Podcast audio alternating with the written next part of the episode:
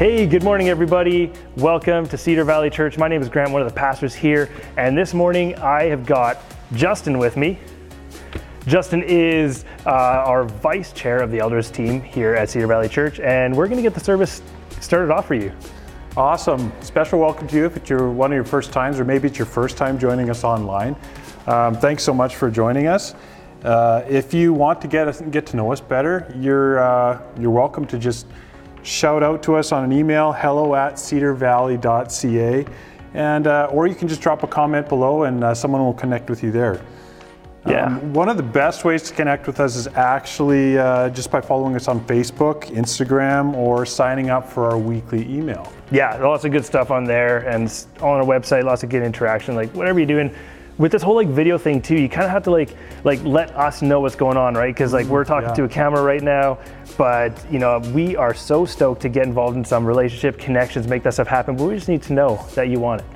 So Yeah, something is just so hard to be intentional, but it's a really good point. Absolutely. Well, you know what? There's a few things coming up we want you to know about. One of them is February 6th. That is two Saturdays from now. That's the right math. Yep. Uh, we are our church right now is just in a season of transition. Pastor Rob, who you've seen speak here a number of times, where you can go back in our services past, uh, is a transitional pastor for our church because last year we had our longtime lead pastor Dan step down. We wanted to refocus and revision and just discover what we want to do as a church. So we've been doing a lot of prayer and discernment. We're evaluating what we're about, and we've been doing some workshops. So February 6th, that's on Saturday, we are doing a workshop on kind of organizational structure and we want to invite you to that there's going to be a link here down on the bottom of the screen but it'll also be in our email social media so reason to follow that kind of stuff Awesome. yeah Yeah, we're also really uh, we're really going to be looking for nominations for the upcoming year. Um, if you have someone that is on your heart that you'd love to nominate or see in a leadership position on the elders or executive uh, over the next season of our church, we'd love to hear from you um, and pray about it. Consider those names, and uh, yeah, we, we're just excited to be a part of the leadership team as elders. I'm part of the elders, and we also meet as executive too, and uh, it's just it's an exciting time. It's um, it's it's really exciting to see where God is going to take our congregation over the next season. We want you to be a part of that. Absolutely. Yeah, we, we totally believe in the kind of relational value of being a large congregation with that kind of input. So, like, prayerfully discerning somebody who God puts in your mind as like, this would be a great person to be involved in leadership. And there's some regular meetings, there is email, stuff like that, but it's Yeah. also a great way to just serve the church that. So, you can send those nominations to elders at cedarvalley.ca. Again, we'll throw that up here so you can see it, and we'll take that in to kind of discern and pray over. And uh, that's going to actually lead us up to a annual general meeting we're doing as a church at the end of February. So there'll be more information coming about that later on. Yeah, right on. But especially with that, that's uh, because so we want to give a bit of a recognition and uh, just an announcement that Steve Unger, who was our congregational chair, our executive chair for the leadership team, uh, has stepped down. And that's now a role that we need to fill. But we want to just especially thank you, Steve, if you're checking this Steve. out. But just for everyone here too, thank you for that work, that time, that investment that you poured into it. And we wish you all the best in that transition. We uh, thank you too for your prayers that the next steps of Cedar Valley are going to be blessed as well. And you know, with that too, we'll just start this service off with a time of prayer and uh, some prayer for Steve. So join me in that. Dear Heavenly Father, thank you for this morning, God. We just pray that you are in everybody's homes and kitchens, living rooms, whatever it is, wherever they're watching on a phone or laptop or TV. But God, that you are just present, God, that you can bless the times of service, the worship, the prayer that people are engaging in this online. God, you're you're compatible through this internet technology era. Um, but yeah, so just please be with that. Uh, we also want to just lift up Steve and his heart of service and just the amount of sacrifice he's poured into the church here, Cedar Valley, the time, energy, effort, and and God, this is a transitional season for Steve as well as us for a church. that we just want to thank him and pray the best for him, God, that you continue working in his life. God, that you bring uh, new opportunities for him to use his skills and passions for your work, and um, that are and that you also kind of fill that role that Steve has left behind in the best possible way for your church here. So, God, we pray all that in the name of your Son, Jesus. Amen. Amen. So yeah, we're going to get the we're going to get the rest of our service started shortly. Um, if you'd like to join, we're going to be singing a few songs as uh, part of our worship service. Yeah, you might even be uh, in that. Yeah, I don't know. I don't know yet. um, and uh, the lyrics will be on the bottom of the screen. Just join in however you feel comfortable. Maybe you like to dance You're in your own ho- home. Who knows? Yeah. Uh, there's also going to be a kids' time just after the singing, and that's going to be with Jason. So get your kids ready. Um, that's this is the part my kids like the most. Yeah, fun little service. We're going through Gospel of John. I know she's bringing some stories about John chapter 2, which has kind of, it's, that's like, what would they call that when there's two movies back to back? Like a dual feature, Sequel. sequel, stuff like that, whatever. Jesus, uh, yeah, it'll be really good, so stick around for that. And after that, we have Pastor Doug bringing us the next message in our series. We're going through the Gospel of John right now, uh, one chapter a week. We're calling it The One and Only. And behind us, you've probably seen some of this artwork. We have this big canvas wall. You're only even seeing a small section of it. We're adding little pieces of artwork every single week to just give the, those of you who are creative a chance to kind of be part of what we're doing here as a church.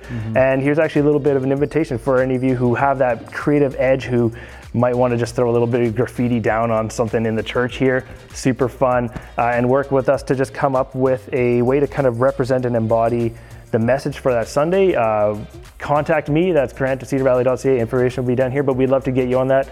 Pastor Doug is bringing us a message this morning in John chapter 2. And uh, it's going to be a great morning. But before we head into all that, if you are watching live on Facebook or YouTube, head over to the comment section. And I've got a question for you, Justin, because this week I have had a few rough mornings waking up on time, trying to have a discipline of uh, meeting with some friends, uh, getting to work early enough. Uh, so I've set the alarm and I hit the snooze button a lot of times. So, question for you is do you hit the snooze button regularly or do you just hit it and you're up? Do you have to have multiple alarms? What's your wake up style? I don't know. I I think I'm in the same boat. I'm like I'm like at least three or four times, like minimum. Oh. So I, I think I'm at least three or four times. Okay. Unfortunately. Yeah, Maybe I'm- I stay up too late. That's probably it. I know my wife has a style where she has to put the alarm clock like out of reach, so she's already out of bed to turn the thing off. No way. I need no no. Can't do that. That's crazy. Oh, it's dedication. but Cedar Valley, uh, head over to the comment section. Let us know. Uh, do you have to hit the snooze button? How many times do you do that? Do you wake up right away? Other than that, we're in for a great morning. Thanks for joining us, and we will see you later. Thank you.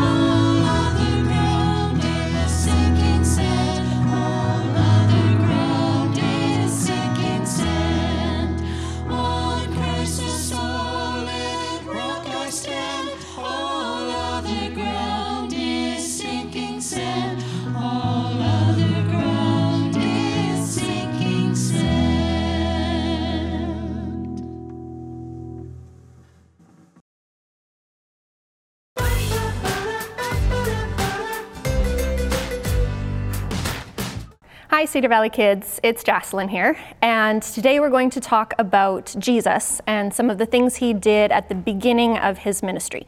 So, our church is going through the book of John, and so I thought we'd talk about two stories that show up in John chapter 2. So, if you have a Bible, you can turn to John chapter 2 and you can follow along with me. So, the first story is Jesus and his mother and his friends are attending a wedding. And we don't know much about weddings that happened um, in Jesus' time, but we do know that they lasted for several days. And there would be lots of food, there would be lots of wine to drink, and there would be lots of fun. And they would all hang out together in the bride's family's home and spend lots of time together. So Jesus, his mother, and his friends are there. Partway through the wedding, the wine runs out. There's no more wine. And this isn't just a little problem, this is actually a big problem because the host's family, the bride's family, is expected to provide all the food and all the drink for everybody for the whole party. And they've run out halfway through. So this is really embarrassing for them and they don't know what to do. Mary, Jesus' mother, comes to him and it's interesting, in the Bible, she doesn't even ask him to do anything. She just walks up to him and she said, They have no more wine. And Jesus responds to her and he says, Dear woman, why do you involve me? And so Mary hasn't even asked him anything yet. She's just sort of just suggesting, like, hey, they have no more wine. Maybe you want to do something about that. So she tells the servants, Come over to Jesus and do whatever he tells you to do. Mary knows that Jesus has the power to do anything, even if nobody else around him really understands what that means. So Jesus tells the servants, Go get the jars, the big stone jars that are for hand washing. Now, I don't have any stone jars, so I'm just using Tupperware today. So these big stone jars would usually hold water for people to wash their hands when they're when they need to clean themselves up. So he tells the servants, get these six big stone jars and fill them up with water. Okay, so the servants go and they get some water and they start pouring them into these empty jars.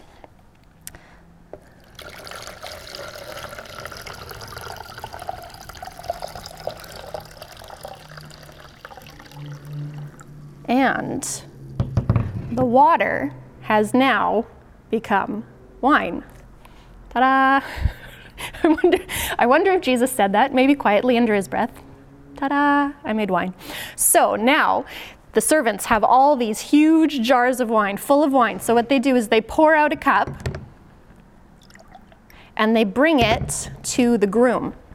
The groom didn't know that they had run out of wine at this point. So the groom tastes the wine and he's so surprised. And he says, Usually people bring out the best wine at the beginning and save the, the not so good stuff for the end. And he says, You guys have saved the best wine for last. So Jesus not only made wine from water, he made really great wine from water. Okay, so that was the first story. All right, now we're on to the second story. So I'm going to read this part from the Bible. So if you have your Bible, John chapter 2, I'm going to start in verse 13. When it was almost time for the Jewish Passover, Jesus went up to Jerusalem. In the temple courts, he found men selling cattle, sheep, and doves, and others sitting at tables exchanging money. So he made a whip out of cords and drove fr- all from the temple area, both sheep and cattle. He scattered the coins of the money changers and overturned their tables. To those who sold, he said, Get these out of here. How dare you turn my father's house into a market?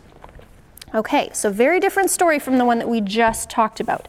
So, to help us understand this a little bit better, we are going to pretend that this is your bedroom. Okay, so you've got a bed with a little blanket, you've got some clothes on the floor, maybe you've got some pictures on the wall, some cool posters. So I want you to imagine that this is your bedroom and then also think about your bedroom at home. So you might share with a brother or a sister, um, but it's your space.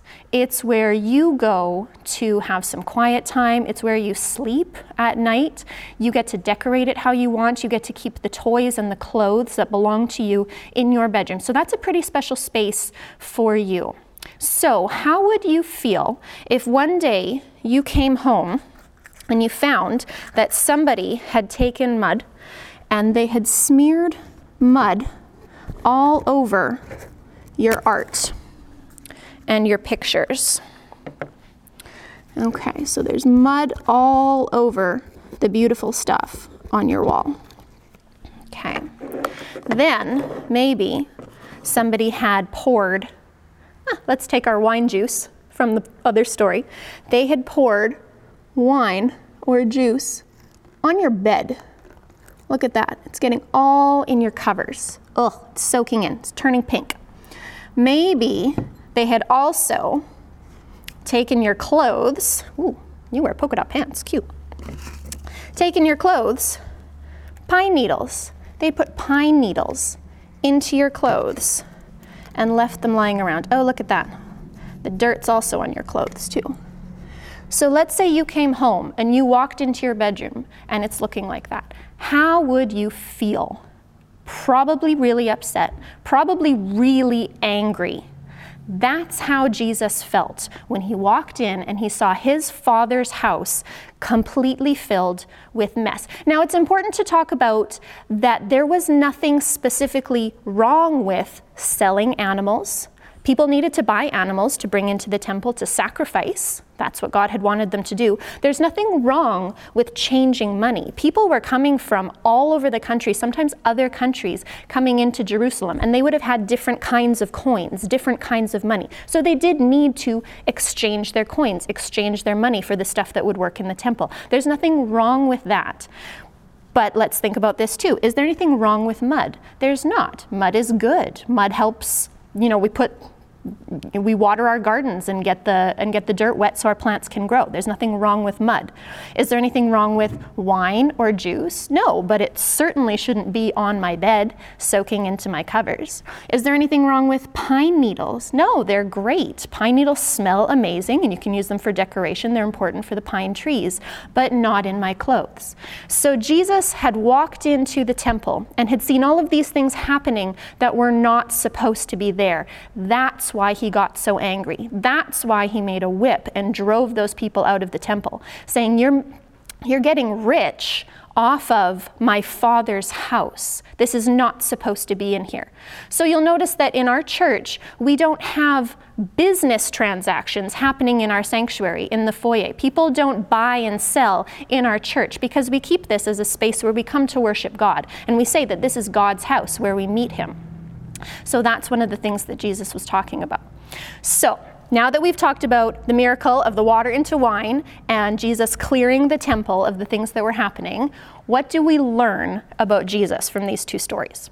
So, I'm going to tell you two things that I've learned, and I'm sure there will be more. So, first one, we've learned that Jesus is fully human. He is a man, but he also has the power of God which is very interesting. Nobody had ever been like that ever before. Fully human, but also the power of God. The second thing I think we learn in this story is that Jesus does not want people to get rich off of the church. The church should be a place where we come to worship God and then use the money that we have here to help other people. Nobody should be getting tons and tons of money from this area. So I think that's the second thing that we learn. There's lots of other things I think that we can learn from these stories. So if you can think of any other ones, I want you or your parents to write it in the comments of either the Facebook or the YouTube stream that we're watching if you're watching live. If you're watching later in the week, you can email them to Pastor Doug if you can think of any other ones. But yeah, I want you guys to think about this. What do we learn from these two very different stories about Jesus? I hope you're thinking about that this week, and I hope you have a wonderful week, and we'll see you again later. Bye.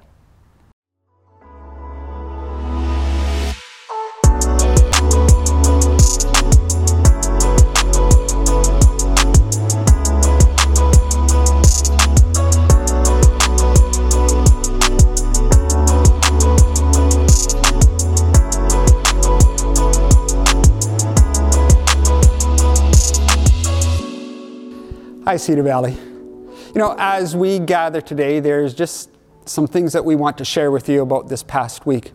We have families in our church that are grieving the loss of loved ones. And we just wanted to let you know that Andy Drockel's brother passed away this past week, um, Andy and Pam. And so, if we could remember their family in our prayers as they go through this very difficult time of, of unexpected uh, passing. And also, many of you may remember Hans and Liz Wetterings, who attended here at Cedar Valley for many years. Um, they also both passed away within just a day or two of each other this past week. And so, with the Wetterings family and those closely connected to them, let's be mindful um, as they together also process this loss, um, but hold tightly on to uh, the love of God through Jesus Christ. Our God, we do thank you for your grace in our lives. We thank you for your church and that we can gather even in this form together. We can lift up the needs and the cares of your people. God, we do pray for the Drockel family as now they are faced with this sudden loss of a, of a brother and a husband, a son, an uncle. Uh, God, be with them, give them peace as they move through this time together and, and holding on to you uh, for comfort. God, also for the Wetterings family um, for the children and grandchildren and, and so many others involved as well. Um, as now they are also without um, this stability, the, the leaders of their, their home, of their family, in a sense. Uh, God be with them. And may we be able to reach out and encourage them and, and help them. God be of service to them um, as their family uh, through the church. So we thank you for your presence with us. And as we move forward into discovering even more of who Jesus is, um, may we do more than just learn about him, but God, allow his life to live within us um, so that we may too live like him, each one of us, as you give us grace. Amen. Well, this morning we are in John chapter 2. And the second chapter of John, it gives us two stories that really help us understand who Jesus is right at the very beginning of his ministry. Now, I generally like really short little titles, but I've called this one Water into Wine and a whip to chase the wicked away from those who want to worship. Anyways, these two events, they seemingly have no connection whatsoever.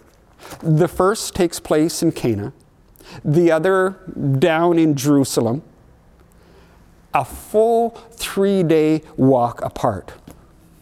The first is a wedding party, a celebration.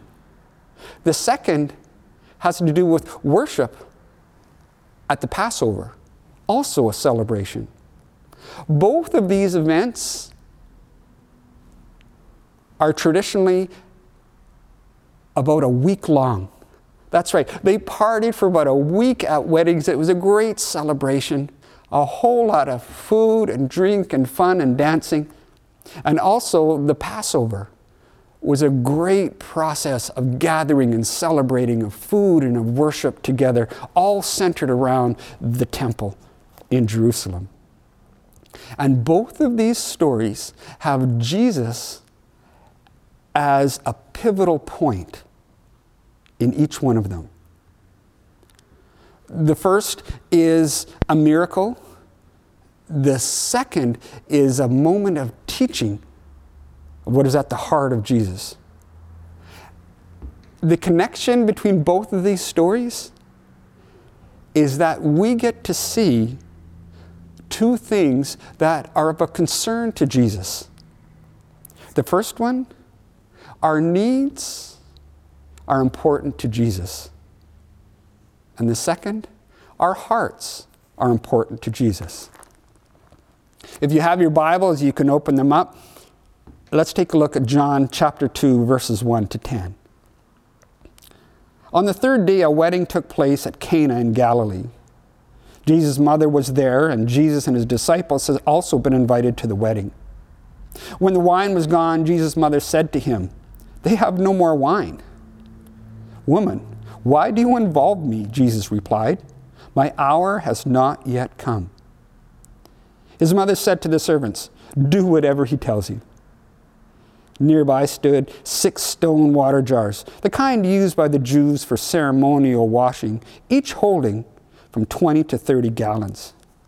Jesus said to the servants, Fill the jars with water so that filled to the brim. Then he told them, Now draw some out and take it to the master of the banquet. They did so, and the master of the banquet tasted the water that had been turned into wine. He did not realize where it had come from, though the servants who had drawn the water knew. Then he called the bridegroom aside and said, Everyone brings out the choice wine first, and then the cheaper wine after the guests have had too much to drink. But you have saved the best till now. This is, this is a great story. And you know who I really love in this story? Well, apart from Jesus and, and his first miracle, is his mom. I, I love Mary here. There's a problem with her friends at the wedding, and she goes to Jesus and she says, Jesus, they're out of wine. What are you going to do? And Jesus kind of goes, Mom, I'm not doing a miracle today. And yet, undeterred, she says to the servants, to the servers there, just do whatever he tells you. Now, what did Jesus, what did Mary already know about Jesus that up until now we don't know? And, and as I look at this, I think one of the morals of this story is always listen to your mother. But for his first miracle, Jesus didn't stop a storm from swallowing fearful fishermen. He didn't heal a person who had been crippled for years and years. He didn't cure a, a deadly disease or save a child from death or raise someone from the dead. He turned water into wine. That's it. Now, was Jesus just getting his miracle powers figured out? No. You know what was happening here? Jesus was simply showing that he cares about what we care about. Now, from this wedding in Cana, Jesus heads north a little bit to the town of Capernaum. And there, for the next three years, he calls this home. Although he's really traveling just as much as he, he's at home. And right now, we're told that he only stays for a few days. And then Jesus leaves for Jerusalem with his disciples. And it's at this point that he leaves his mother and his family behind. We really don't hear of them traveling with them. And in a sense, from here on, his disciples are now his family. And we discover that it's Passover, this major pilgrimage, this festival of ancient Israel that commemorates the Exodus from Egypt. The Hebrews, they had been enslaved to the Egyptians for years.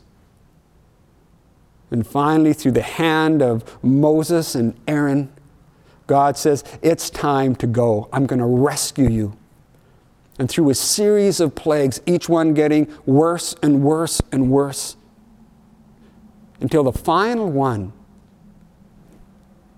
where God spared and He passed over the families who had committed themselves to Him, and the angel of death struck those of the Egyptian families, not of the Israelite families, and they were freed. And every year since then, they gathered to celebrate the Passover.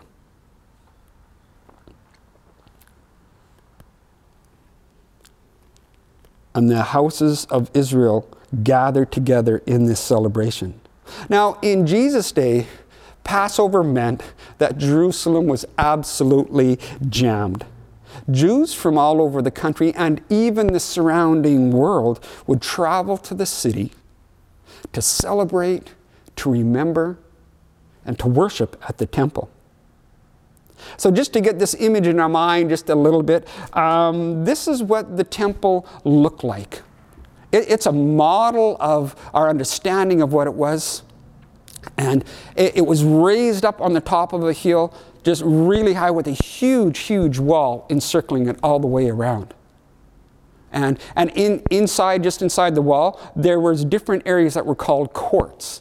And this area here was actually called the court of the Gentiles. If you were not of Jewish descent, you weren't allowed past that area. And then it had different segments where different people could enter, and then the priest would meet you here, and they would take your sacrifice, which was part of your worship, into the center of the temple. And there was the place called the holy place, and in right in the very center, in the heart of the temple, was the Holy of Holies. Now, if we go to a little bit of a diagram of how it looked, you can see here court of the Gentiles, court of women, and inside the court of Israel, the men were allowed. The priests could go in here, and then the Holy of Holies and the holy place right within the center. All of their worship was centered around the building, the place of the temple. And so let's pick up the story in John chapter 2, verses 13 and 14. When it was almost time for the Jewish Passover, Jesus went up to Jerusalem. In the temple courts, he found people selling cattle, sheep, and doves, and others sitting at tables exchanging money. See, the system of worship in the day of Jesus was based on sacrifice. It required giving an animal, something as small as a dove to a sheep to a goat to cattle, needed to be sacrificed. And as people traveled from all over the country and even the nearby world, they would leave their livestock at home, or if they lived in the city and they had none. They knew that if they came to Jerusalem and outside the temple, they could purchase their animal sacrifice to be given at the temple. So, thus, they had booths and booths of people selling these animals. But it happened that these sellers were way overcharging. So much so that many of the poor people couldn't even afford the price of just a dove to be offered as a sacrifice. And if you add to that, there were tables of money changers that were required to pay the temple tax. Now, the temple tax was used for upkeep to the temple to support the work of the priests and it was half a shekel, which is about two days' wages, to be paid annually every year, once a year, by every male 20 and over. I remember that um, over the years as our kids were growing up, that every time they would, at a birthday celebration or something like that, they'd get a little bit of money from their grandpa or grandma or uncle and aunt. That I always always grab it and I'd say, Well, I'm taking some from my dad tax. And of course, they would go crazy and they'd run out of the room with their money. But it's having to give up something right off the beginning. There was this temple tax. And the temple tax in Jerusalem had to be paid, it must be paid with a Tyrian, a Tyranian shekel. This was money that originated in Tyre and this, for some reason, it became the only currency that was accepted in the temple in Jesus' day. Now, the thing was that people who were coming to worship, they were getting ripped off as they were exchanging their money from their currency to what was accepted at the temple. Now, just imagine coming to church on Sunday morning Actually, just imagine the day when we actually get to come to church on a Sunday morning. Hopefully, that's not going to be far away. But imagine coming to church on Sunday morning, and part of your worship is giving of your offering. And you brought along with you. But imagine that here at Cedar Valley, the only type of offering we, we would permit to go into the offering plate would be the Cedar Valley shekel. And in order to do that, we had money changers at tables in the foyer. And you would come up and you had to purchase these Cedar Valley shekels to go into the offering. Now, just imagine if you were being charged, or if you were only getting 70 cents on the dollar for your exchange. Well, that totally, totally destroyed any heart of worship that was happening. See, and in the day of Jesus at the temple, these profiteers, they turned the outer courts into a market, which effectively prevented worship of any non Jewish people. You see, in this court here, this was the area that was reserved for people who were Gentiles, anybody who wasn't of Jewish descent. And a whole lot of people came to Jerusalem to worship, many of them not Jewish themselves. And what happened, this entire courtyard was filled with money changers, people selling animals. It was chaotic, it was noisy. And every time somebody made a transaction, a ton of money was being made. They were profiting hugely from people as they tried to worship. And those that wanted to worship here in their designated area, effectively they couldn't because of what was happening in the court. And Jesus is angered by this. And in the other Gospels that record this event, he has said that my house, God's house, should be that of prayer for all people. And he is angered by the commercialization of temple worship. It created an obstacle to worship. And so we continue in John 2:15. So he made a whip out of cords and he drove all from the temple courts, both sheep and cattle. He scattered the coins of the money changers and overturned the tables. To those who sold doves, he said, Get these out of here. Stop turning my father's house into a market. Jesus created quite a scene. And it's interesting to note that some of the Jewish leaders, they were outraged.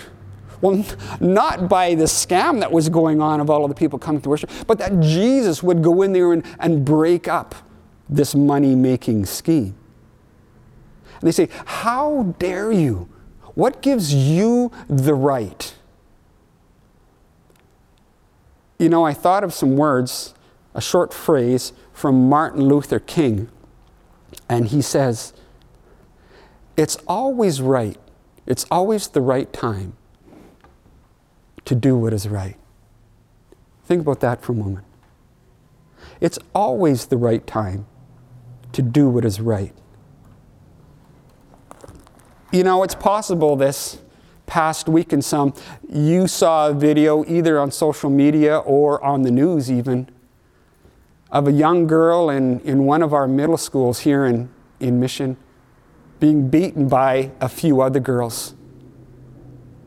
And not only was this event being recorded by somebody's cell phone, but you can hear a voice off screen encouraging these other girls on where to, where to punch and where to kick this young girl. And I hope you were horrified by that. And I was thinking, was there not anyone in the crowd at that moment willing to do what was right? It's always the right time to do what is right. You know, a number of years ago, uh, Pastor Dan and I, we were having lunch in a restaurant in town here. And in the middle of our lunch, all of a sudden there's a ruckus just outside the window in the parking lot. And this smaller man is getting beat up by this larger, bigger guy. And, and in an instant, Pastor Dan jumped up from the table, ran out of the restaurant, and inserted himself in between these two men, effectively breaking up the fight, the, the beating that the smaller man was taking. And what did he receive for his willingness to do what was right? Angry threats of violence from the larger guy who was beating on the smaller guy. And yet, it's always the right time to do what is right, regardless of the potential consequences. See, this courtyard where purchasing the sacrificial animals at greatly inflated prices took place was designated as an area to worship, to pray. And this chaotic scene seriously inhibited all the Gentiles' ability to do that. They were there to give their sacrifice. But their worship was interrupted by those who sought to receive personal gain from the sacrifice that others wanted to give. See, worship. What is worship? Well, worship puts the worth of God on display. What was on display here in the courts of the temple was greed. And see, they, they missed the whole point of worship. And their concern was by what authority do you come in? What right do you have to break this up? Check out Jesus' response in verse 18 of chapter 2 of the book of John. When the Jews responded to him, What sign can you show us to prove you have authority to do this? Jesus answered them, Destroy this temple, and I will raise it again in three days. They replied, It has taken 46 years to build this temple, and you are going to raise it in three days? But the temple he had spoken of was his body. See, their whole system of worship was about to be replaced. And this is a foreshadowing of what was to come. And yes, the temple itself was destroyed in about 70 AD, but Jesus wasn't actually talking about that temple. He was referring to himself. Well, if we take a look at the temple and what it looks like today, it's vastly different than what you would have seen in Jesus' day. The temple that was there was above this wall and filled up this entire top of this piece of land here. Um, the Dome of the Rock is right about where the main part of the temple was. And where all those trees are, that was the courtyard and extending down this way. The only thing that was left when it was destroyed in 70 AD is this portion of wall, and it extends a little further on. That's, that's the only thing that the Jewish people have to claim, to hold on to from their beautiful temple that used to be. And see, since the destruction of the temple, Passover no longer happens at the temple, but is primarily centered on the family celebrations in the home. But this site, this wall, it is the most holy of Jewish sites. And there are times when it is crowded full with people coming to pray. That's the last part that's left of their temple. And one of their practices is to write their prayers on small pieces of paper, on notes. And you can see here how the cracks between the large stones are just jam full of people's prayers. So that's what's left of the temple. But Jesus is not talking about that temple. he was talking about himself. When they said, Well, who gives you authority? He says, No worries if this temple is gone. My work on the cross will represent the focus of your worship. The sacrifice will no longer be animals presented on your behalf by the priests on the altar at the center of the temple, but the sacrifice will be Jesus. In Hebrews chapter 9, we read this. Listen to these words. The first covenant between God and Israel had regulations for worship and a place to worship here on earth. There were two rooms in that tabernacle. In the first room were the lampstand, a table, and sacred loaves of bread on the table. This room was called the holy place. Then there was the curtain, and behind the curtain was a second room called the most holy place. In that room were a gold incense altar and a wooden chest called the Ark of the Covenant, which was covered with gold on all sides. Inside the ark were a gold jar containing manna Aaron's staff that sprouted leaves, and the stone tablets of the covenant, the Ten Commandments. Above the ark were cherubim of divine glory whose wings stretched out over the ark's cover, the place of atonement.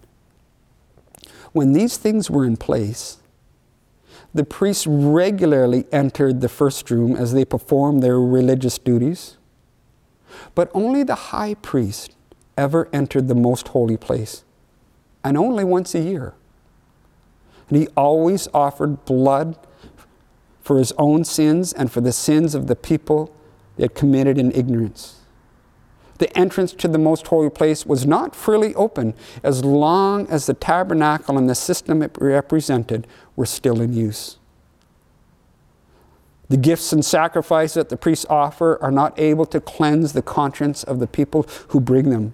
For that old system was in effect only until a better system could be established. So, so Christ has now become the high priest. He has entered that greater, more perfect tabernacle in heaven, which was not made by human hands and is not part of this created world with his own blood, not the blood of goats and calves, he entered the most holy place once and for all time and secured our redemption forever. So, what does worship look like? Well, we seem to have made it, unfortunately, a lot about personal preference. One thing for sure, we know it looks a lot different than in the temple of Jesus' day. Then it was a noisy affair, not just because people sang loud, but because of all of the animals. But worship. The essence of worship is valuing or treasuring God. It's an attitude of the heart that overflows and finds its expression in simple acts of praise, which could be song, in prayer, in giving, in living for God. And this worship, it happens both within the building and outside of the building. Worship is delighting in, giving reverence to, being completely satisfied in God. And in the midst of that, we need to understand that going to church, you're not saved by going to church. You're saved by going to Jesus. See, we gather and celebrate, we worship together, but our focus is on Jesus, whether it's together or whether it's apart.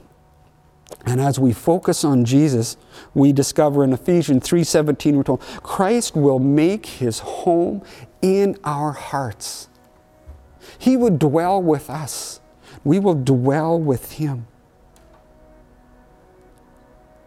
And that in turn makes us a living sacrifice.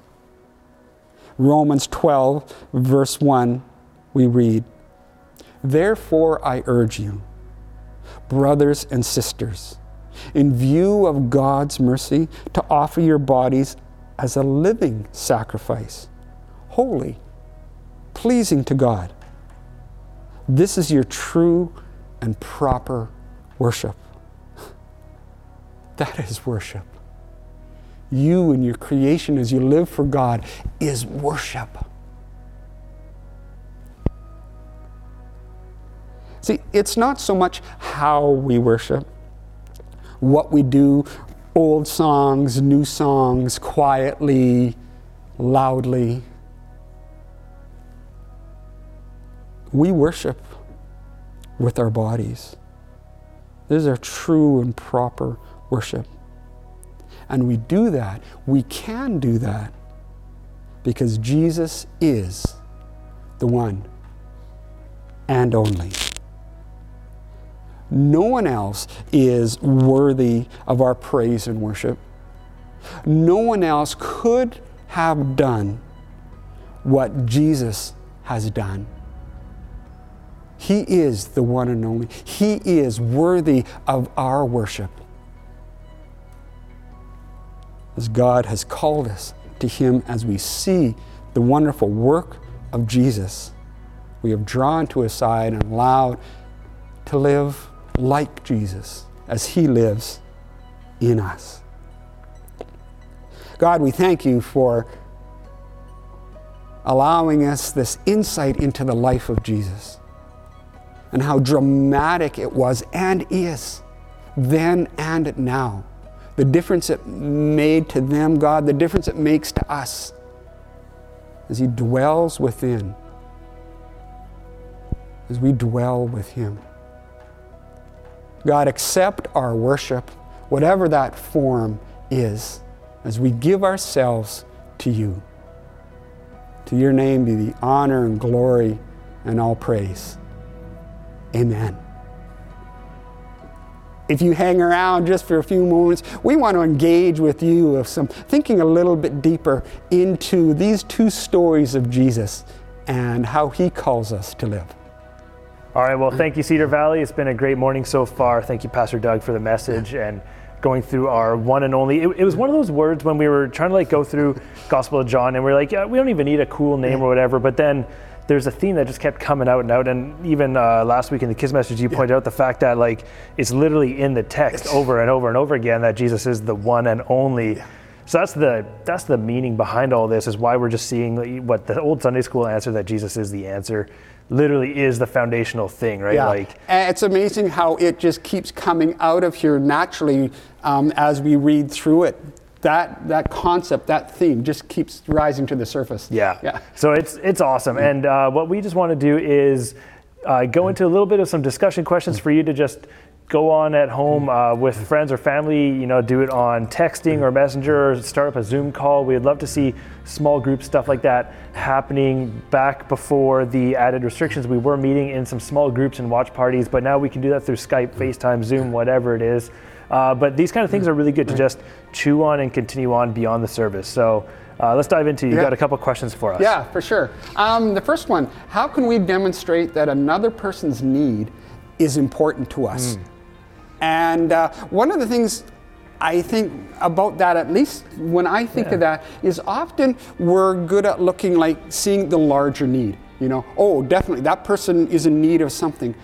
But what really hits me is when I bring it home just a little bit, that I think of Jenny's need to be heard. And if she's telling me something, I will often have an answer very quick Right. before she's expressed herself or a solution to her problem. And for me, it's just um, realizing that Jenny has a need to be heard. And so I can meet that need by listening. Yeah, by listening. being patient. That's a good one. Listening and uh, I, not necessarily the opposite to that, but a different uh, thing too. Uh, My thought was when you're because you're this would be relating to the uh, Jesus and the running out of wine Yeah. story, and then water Yeah. into wine, and Right. Mary comes out and is like, "Jesus, we need help. The party's about to just fall flat." Yeah. And uh, Jesus has his own funny response or whatnot. My thought actually on this I've experienced in my life is.